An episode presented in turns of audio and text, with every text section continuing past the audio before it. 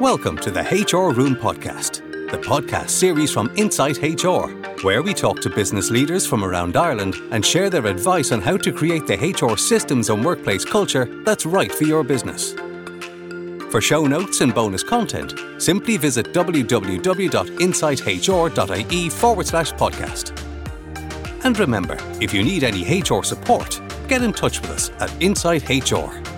Whether it's conducting a complex workplace investigation, filling a gap by providing you with a virtual or on-site H R resource, or providing advice via our H R support line, we'll help you resolve whatever human resources challenge your business is facing. Okay, let's get started. Hello and welcome to another episode of the H R Room Podcast. How important is the role of the leader in driving business performance and promoting a culture where people feel safe, secure, and motivated? It's a question that has had much debate and much discussion over the years, with many leaders still wondering what's best for them and their people. Well, the good news is we're joined by someone today who may be able to give us some advice and guidance on this topic. Today, today we're delighted to be joined by Síle Walsh, coach, lecturer, consultant, and all-round specialist in inclusive leadership and performance. Thanks for joining us, Síle. How are you? Thanks for having me, Owen and Mary. I appreciate it. I'm doing well. I'm doing well. Brilliant stuff. And as always, we're joined by our very own Mary Cullen, founder and managing director here at Insight H R. How are you, Mary? I'm great. Thanks, Owen. And Síle, I'm really looking forward to this uh, discussion today. I think it's just so important in um, organisations and not enough attention on it at all. one hundred percent is something we're speaking about a lot this month, so we're delighted to have you, Síle. So look, I'll jump right in and come to yourself, Síle, if that's all right first. So I know when we spoke uh, offline previously, we spoke about the three P's of inclusive leadership. Can you talk to us a little bit about those? What are they? Why are they important? All that good stuff. Perfect. So I suppose the three P's are people, performance, and potential. Um, and the reason that over the last number of years, I've really focused on those when I think about inclusive leadership or when I work with organisations is that there was this intrinsic desire to separate inclusion from performance, from from kind of management and leadership, almost like it's a separate thing that was done later. And so people is what it sounds like. It's people, all people, including the leader um, and all members of the organization. But it also um, lends us quite nicely to the marketplace as well. It, it allows us to consider the people we're serving. Um, performance is the t- traditional sense of performance, individual performance. But we're also talking about team and organizational performance, which is different to measuring individual performance. And it actually requires completely different skills. So kind of understanding that the performance of an organization isn't simply bringing a group of individual performers together. That doesn't necessarily result in the highest performance. Um, and then when it comes to potential, again, a couple of layers to it. The first set is our people's potential. So that's individuals, teams, and organizations. There's the potential for the untapped um, and innovative ideas and and services we can provide or create. And then there's also the potential, the untapped market we haven't got into. When you're thinking about inclusive leadership through those lenses, you can link it very strongly to business strategy, to business goals. And then also you can make sure that that thread moves throughout every decision that's being made. And so it's a Those three have a number of other elements to them as well. But when we think about those three and we think about the different elements, each organization can make decisions about its priority based on what's important in each area um, at this time. And so that changes. Like during COVID, it was more people. Now we're looking at more potential because we see A I and innovation. So it allows you to kind of assess your priorities on an ongoing basis and be responsive um, without forgetting people or without forgetting performance or, you know, without forgetting that actually there's a load of potential we haven't tapped. Like that's where a lot of businesses won and lost. Um, so it's quite an encompassing um, perspective, I guess. Brilliant stuff. And I always like to see it kind of nicely packaged together to three pieces, something that will be, I suppose, memorable and will be communicated easily. Um, especially to kind of jumping into a second question as well, um, to bombard you straight off the bat, as we like to do. Um, that kind of, I suppose the audience we have, Síle, is, tends to be H R teams, leaders, that kind of stuff. Um, so I might come back to that initial question I included in the bio, so the role of leadership in driving organizational performance. What's your kind of perspective on that, Síle? Because I assume it's obviously, as we know, it's more than just simply driving productivity day to day, isn't it? It's much more than that. Yes, so there's two parts. Productivity is only a part of performance. So productivity, you can have very productive teams who are not performing very well. So first, we have to decide whether productivity is the intent, the focus, or performance is. Um, and then in terms of the role of leaders, I think there's there's two key pieces I know when I work with H R teams. One is that often when people think about leadership driving performance, they think about formal titles, formal roles. And yes, formal leaders have very significant roles. They set the compass, they set the kind of North Star, they set the standards of culture and practice that are accepted and expected. But often what gets neglected um, in terms of H R is that often there's a lack of knowing the social leaders that exist within the organization. And those leaders influence whether people buy in, reject, you know, reject. Uh, and those social leaders don't need positions to be influential and to both either drive performance or limit it.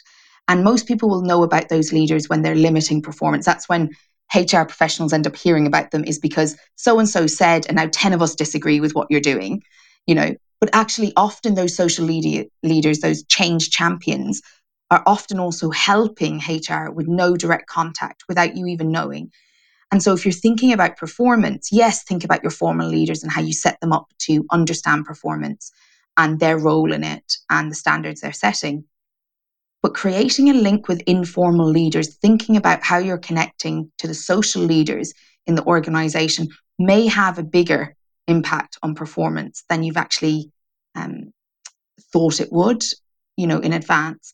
And so I have found that if you're doing any movement, you're making any changes, you need both those types of leaders, the formal and the social leaders, engaged in some way.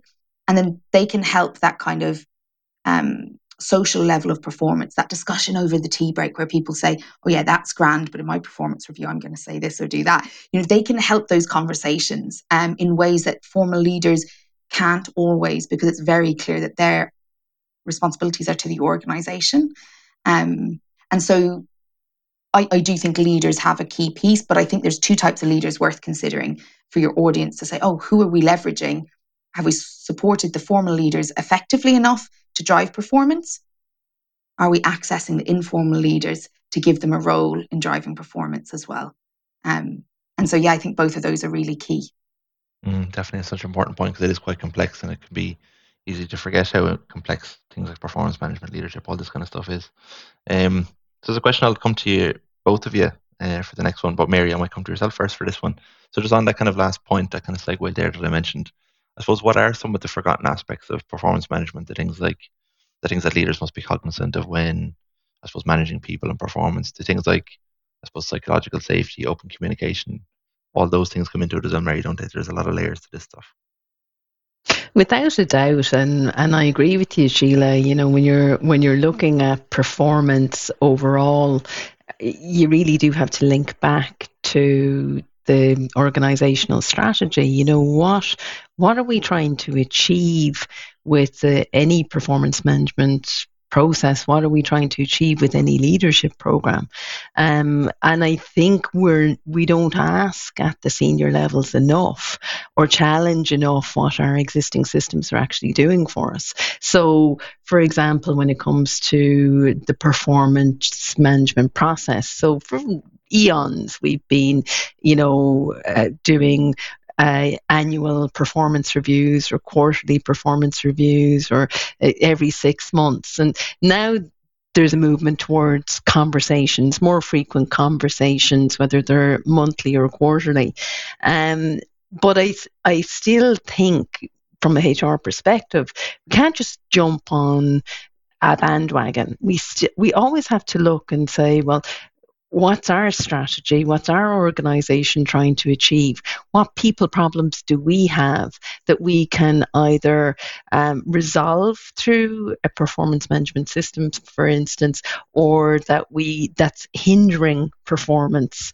Um, and how can we change what we're actually doing so that we can get the best? I love that three P's: people, performance, potential, because every organization is, is looking in their own unique way at their own organization, and just taking a system from somewhere else and plonking it into your organization won't necessarily work. So it does require, I think, far more thought uh, when it comes to the, uh, you know, getting the best out of people?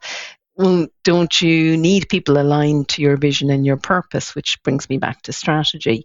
Don't you need your formal leaders actually communicating effectively throughout the organization what that vision, mission, strategy is? Um, and don't you need it cascading throughout the organization everywhere? And to avoid what Síle talks about, having that one person that influences ten others and prevents a change happening, prevents a system being adopted, um, hinders the progress of the organisation in some way. And those people aren't out there deliberately trying to be in the way, or deliberately refusing to change, or deliberately refusing to adopt a new way of doing things. Um, those people, in my view, are always untapped. And so when we go into an organization ourselves and we're, you know, looking at helping an organization figure out some of its people issues, whatever those issues might be, we'll always start with conversations. And our conversations are going to be right across the organization. I always ask to to speak to the executive. I'll always look to speak to the management team. And then I want to speak to the best and the worst performers, to the biggest troublemaker that the organization thinks they have, um, and to the person who does most around there but doesn't have a, a formal title, because in that way you get a full picture of an organization and you can actually start to look at, well, what do we need to do, as opposed to, let me take this super cool system that I saw Google has just implemented, that will work for us, but actually we're a fraction of their size. Um, we're not in a, a multinational, and will that system really work for you? You've got to, yeah, you have to ask questions. It might be great, but, and there might be elements that work, but, but can you just plonk it in? No. one hundred percent. And I suppose, Síle, coming off the back of that, it's not just, again, as Mary says there, it's not just about the system. There's kind of a organizational culture side to this as well, isn't there? Because I know you're a big advocate, Síle, of mm-hmm. psychological safety in that aspect. So there is definitely layers there, like Mary says. Yeah, and I love the way Mary's broken it down. I think that's really helpful. I always see that big troublemaker as the uh, unmet needs. And that doesn't mean, like, sometimes they're unmet needs of a person. And I do get that, that sometimes expectations of the organisation are inaccurate. Um, but sometimes it's an unmet need that they're the only person willing to voice it publicly, but actually there's rumblings of it in the background. And, and that's where that psychological safety kicks in really, really fundamentally is... Um, If you walk into an organization and there's psychological safety, you won't ever need to be told that, because it's it's because it's in how people interact. It's in what secrets are kept or not kept. But that has an impact on performance, because that impacts um, at the individual level about what they can and can't get help with. It impacts on the team level of, are they safe to expose themselves? But then on that organizational level, like Mary pointed out, which I absolutely love, is you cannot, well, you can, loads of organizations do, it just isn't successful, take and adopt something without really assessing its implications for your culture and for your leaders. So one of the big issues I see um, with this is that often most of the people on a senior management team got there during a process that didn't value something that's now being introduced. And they say, how do we, usually the H R team saying, how do I get them on board? And I'm like, well, they were rewarded for everything but this. Not that they... they were against it, but usually when you get to that senior uh, leadership team, you've got there because certain things were valued during that process, during your application, during your engagement. Usually when you're introducing a change, those people didn't role model that change you're introducing. So they already have a risk straight off the bat that they will be exposed in some way. So just like Mary said, that conversation piece is really important. And it's also important to acknowledge that we need to be able to assess where not just this idea of the organization as a whole are, but compartments of the organization, because different people are in different parts based on how they've performed to date and what they've been rewarded for. And if you're changing the way that you want people to perform and how you reward them, then actually you're more likely to get more senior levels of the organization struggling than more junior, um, because unfortunately they were rewarded for other things, which they did very well. Um, and so you need to think about the fact that improving performance, even across an organization, requires different um, scaffolding in different parts. So I would always speak to the senior leadership team as a group, hear what they're saying, speak to them individually and say, what's your concerns about this move forward? What, what do I need to know? What do you think you need to do so this doesn't catch you out in two years? You know, individually, because until they're safe, they cannot sca- cascade that behavior. Um, and this assumption that leaders are safer than more junior people is really a false, you know, a false belief around organizations, because they have different compartments that work in different ways. Um, and then obviously, because my background is in inclusion, there and, and I see it outside of diversity and inclusion efforts, I actually see it as a performance piece. There is a piece of understanding that that senior management team, what had them included? Was it playing golf? Was it the school they went to? Was it where they're from? You know, was their friend's friend the person who introduced them? The things that had them included might be the things you're now trying to rectify somewhere else. And so you need to think about how that threatens people who are very established and capable. Um, and so performance at the senior leadership team will and should be different to the performance at middle management, to the performance at junior levels. And so this idea that we have one standard, I, I don't think is helpful. Um, and I, I think it will set different people up for different types of threat and a lack of psychological safety. Um, so I agree with everything Mary said. Um, and I'd, I'd add those kind of nuances to it from my perspective as well. Definitely, definitely. And I think another aspect to this, Mary, and kind of a similar train of thought to Síle there, I think, Mary, another test of performance management and anything really is those kind of tough times, times of volatility and that kind of stuff. And I suppose, Mary, we've seen a lot of redundancies and the likes in kind of recent months. Um, so I suppose what, I suppose in the in the kind of general vein of what we're speaking about, what advice would you give to, I suppose, leaders in navigating these kind of periods? Like, how can they ensure their people are happy and performing in the times of uncertainty as well, Mary? It's really difficult to own, uh, and I'm not going to sugarcoat that for any leader out there that's going to, you know, think about restructuring, downsizing, laying off, uh, changing, shutting a department, opening a new one, uh, getting rid of certain things that they're producing. You know, I won't sugarcoat that. But there's ways you can do it really, really, really badly, and there's ways in which you can control it as best as you can so that the people that are affected don't feel absolutely betrayed and let down by the organisation.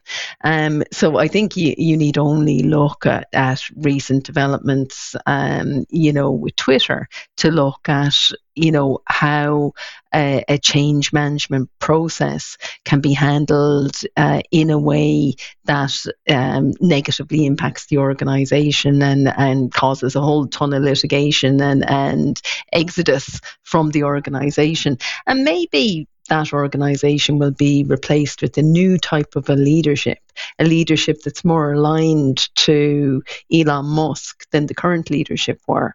And that that is always painful in itself. But when you look at managing, you know, I guess emotion during those tough times, when you look at managing people and asking those who remain to continue to perform, um, It, it very much comes back down to communication, to psychological safety, to reassuring uh, the people that continue to be there that they're in safe hands, um, that they don't need to leave the organisation um, to get another job or to protect themselves.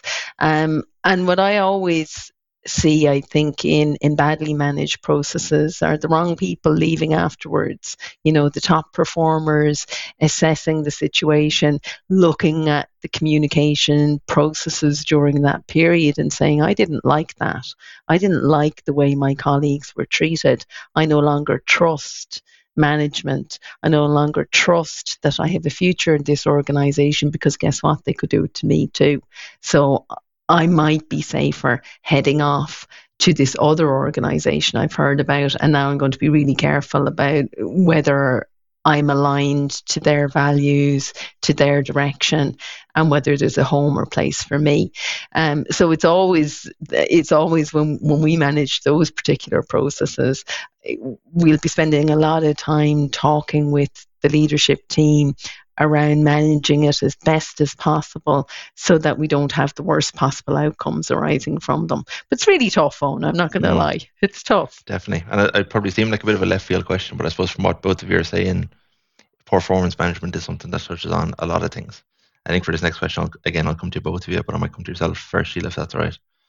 So kind of in that similar train of thought, I mean, things like the Great Resignation, Síle, the skills crisis, employee retention, they're all kind of big, scary H R news items that don't really get spoken about in the same conversation as performance performance management.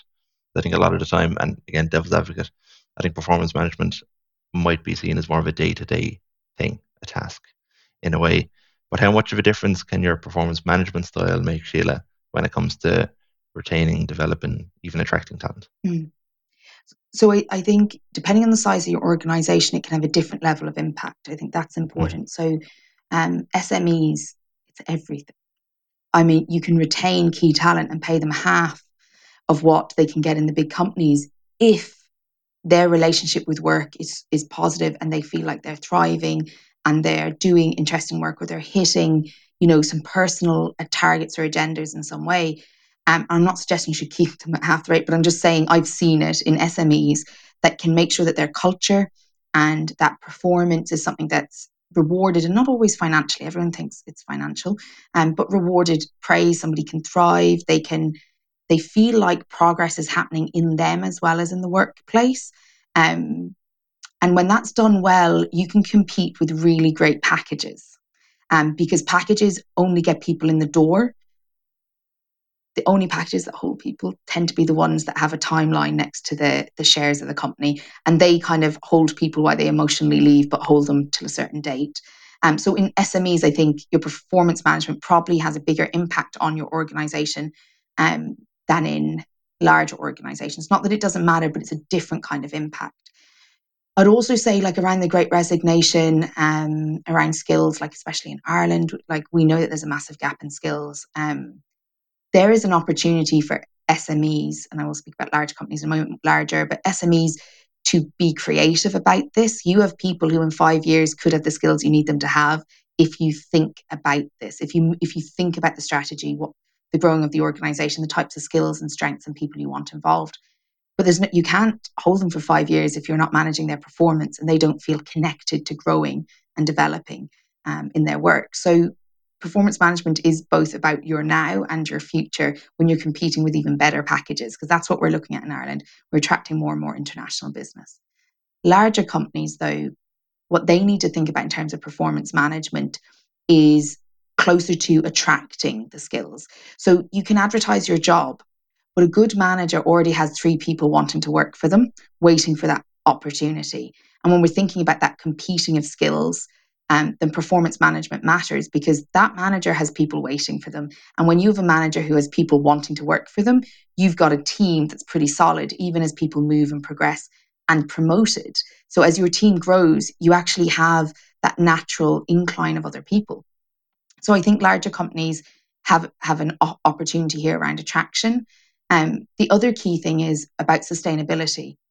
What worked once in the workplace, we know that even just from a generational point of view, it's going to be one of the most intergenerational workplaces we've ever faced. And for the first time ever, your age doesn't dictate your seniority, because there are people entering your organization with more skills than the person who's been there fifteen years. And that's true for large companies. So we know that how you manage the, these things will have an impact on how people feel about work, and also have an impact on what they see as being rewarded. So previously, promotions, increases, packages, these were rewards. Well, now there's a bit more of being important in the company, being important in the industry, um, having a reputation. That's why we see like the likes of Twitter being used more and LinkedIn around conversations, um, depending on your industry. So performance management is no longer an internal thing for big organizations. It is your brand. And how your people manage their people is what people are saying behind the scenes, on Twitter, on LinkedIn, conversations with the, with other key talent in another company. So they are your ultimate brands now. Your your performance management is your brand in action. Um, and that's going to be about your sustainability, but also from that intergenerational point of view, what is going to hold your organization as a high-performing organization in the market will not be simply rewarding those who've stayed the longest, and it won't necessarily be rewarding those who are more senior. Those those kind of rewards will shift as the as the uh, component of your your employees change, as the cultural identity changes, as the expectations of the marketplace change. And so you need to think about performance management as keeping you linked in with these changes, rather than trying to kind of um, suggest uh, reward is directly related to um, kind of length of stay or, you know, qualifications. Actually, reward needs to be linked to how you represent our brand, you know, how you attract and retain your people. If you're going for promotions, I want to see questions like, how many people did you retain? What's your longest employee under your command? You know, um, how did you promote our values? How did you promote equality and inclusion here? Show me the evidence. Like, I don't want to know that you managed a budget of thirteen million. I want to know how you managed that budget of thirteen million and how the people behaved while you did that. That will tell me about what you're doing to our brand um, and to the sustainability of our business in the future. Um, so there, so I think there's a slight difference depending on the nature, the kind of size of your business. Both important though. Yeah, definitely. And again, it's complex, so there will be connotations. So definitely agree with all that. Because I suppose, Mary, that old phrase, um, what is it? People don't leave bad jobs, they leave bad managers. It seems like a quite simplistic phrase, but it's probably one that kind of fits in here nicely as well, Mary, because I think with performance management being such a big part of that, getting performance management right can really kind of strengthen things. It's one of those foundational things like we've we've always said, Mary, isn't it? one hundred percent agree, Owen. Um, you know, most people when they start a job are super excited and ex- happy to join the organisation. You know, they, they've gone through a process themselves um, in the interview and in their application and given a commitment in terms of their time. So usually by the time they get there, they're pretty enthused about the organisation. Um, and nobody wants to leave six months later. That's, you know, it's unusual that people want to leave six months later or, or a year later, or even necessarily two years later. If you do it right, people will want to stay because there will be opportunity. There will be opportunity for the individual. And, and the what's in it for me has to play into it. So while we're looking at organizational performance, while we're looking at individual and team um, performance, we always have to think about ultimately what those individuals are there for. They're there to pay for their life. They're there to have a life. They're there to enjoy their work. Now, if you don't pay people properly, if they don't enjoy their work, and if you aren't facilitating them having a life, then you can expect that somewhere along the line, those people are going to move. Um, or if you don't get that balance right between the three of those things. Now, that's not to say that people will not put in effort when they need to put in effort, or discretionary effort when they need to put in discretionary effort. But you have to think about, well, Uh, you know, when it comes to performance, who are we as an organization? Um, what do we want, it, certainly from a larger organizational perspective in terms of brand? Do we want people saying that, yeah, it's a great job, you get really well paid, you can travel anywhere in the world, but listen, you're going to work sixty or seventy hours a week for, you know, six months of the year? And the other six months of the year, it'll be okay. Um, and it's a great place to work. Is that what we want? Is that what we want our brand to say about us? And so I would always caution at the H R level, when we are looking at, well, what do we want our performance management system to do, that we're really carefully looking at, what do we want people to say about us? Um, when we look to attract people to our organisation, um, is what's being said by the existing employees strong enough to make people line up to work for us? Or do we really struggle to get people in the door because nobody wants to work for us, or very few people want to work for us? Um, and so when you look at the problems, the people problems, whatever they might be, whether it's attraction, retention, um, attrition, whether you're losing people after six months, twelve months, two years, five years, whatever it might be. If you look under the bonnet, you will find the reasons why. And then your performance management system and your leadership development programs um, should fix that, should be aiming to fix that, because that's your own unique set of problems. And that's the way I like to think about performance management, not the laborious documenting of um, hours of conversation. So if you imagine, you know, if you have a span of control of fifteen people and you've got to give at least at minimum fifteen hours of discussion time at a particular point of the year, maybe quarterly, uh, maybe monthly, maybe annually. Um, and then you've got to document probably fifteen hours at least, if you're a good writer, um, of discussions. Uh, you're talking about thirty hours minimum.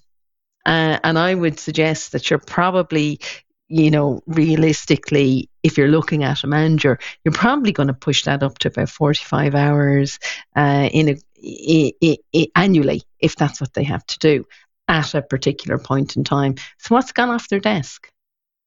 Um, why do managers hate performance reviews?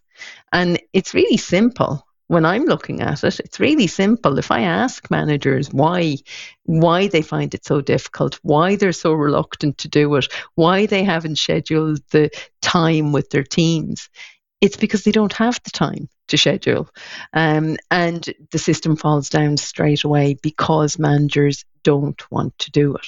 So I think you really need to look at uh, your own organization, look at how successful or otherwise your existing process is, and don't be afraid of changing it up, coming up with something entirely unique based on discussions with, with your leadership, with your management, with your teams, because there might be some brilliant system you can develop all by yourself that doesn't have to be what's done down the road in your competitor's organization. So to me, performance does encompass those three P's, the people, the performance, the potential. Um, and I think it's a brilliant way of looking at it. And and like you say, Síle, you can tick off in each area uh, depending on your priorities at a particular time. Definitely. And I suppose when, I suppose there's probably, well, I say probably, there definitely is H R teams, leaders uh, listening to this now thinking, right, it's probably time to reevaluate, to look at things. So I suppose final question for both of you, and Síle, I'll come to yourself for this first. So if there is any H R managers, H R leaders, business leaders out there looking to see how they can support staff, managers to kind of perform, fulfill their potential in a consistent, sustainable way, any kind of final advice on how to get started, how to take that first step, reevaluate, see what needs to be done and what they can do next? And it's going to be the simplest answer, but ask the people who are doing it. Just like Mary said, go to the manager and say, what would you, what would you suggest instead? And they might say, these don't work, let's do this. Or what actually gets better performance is this. Um, but ask the people who you um, expect to implement it and gather that. Ask them what and then why that. Gather that and then look at your process. Because one of the things I think often happens when we try to improve something is we improve it from our perspective. And whether you're the leader or you're in H R or you're the manager, your perspective is probably only part of the solution. So I would say speak to the people who need the solution, who will benefit from you having a better process. Ask them what they think would make that better. Um, and then think about using your expertise, what you'd apply to that. Definitely. And Mary, I suppose final word to yourself as well. It's quite consistent with what we'd normally say as well, Mary, isn't it?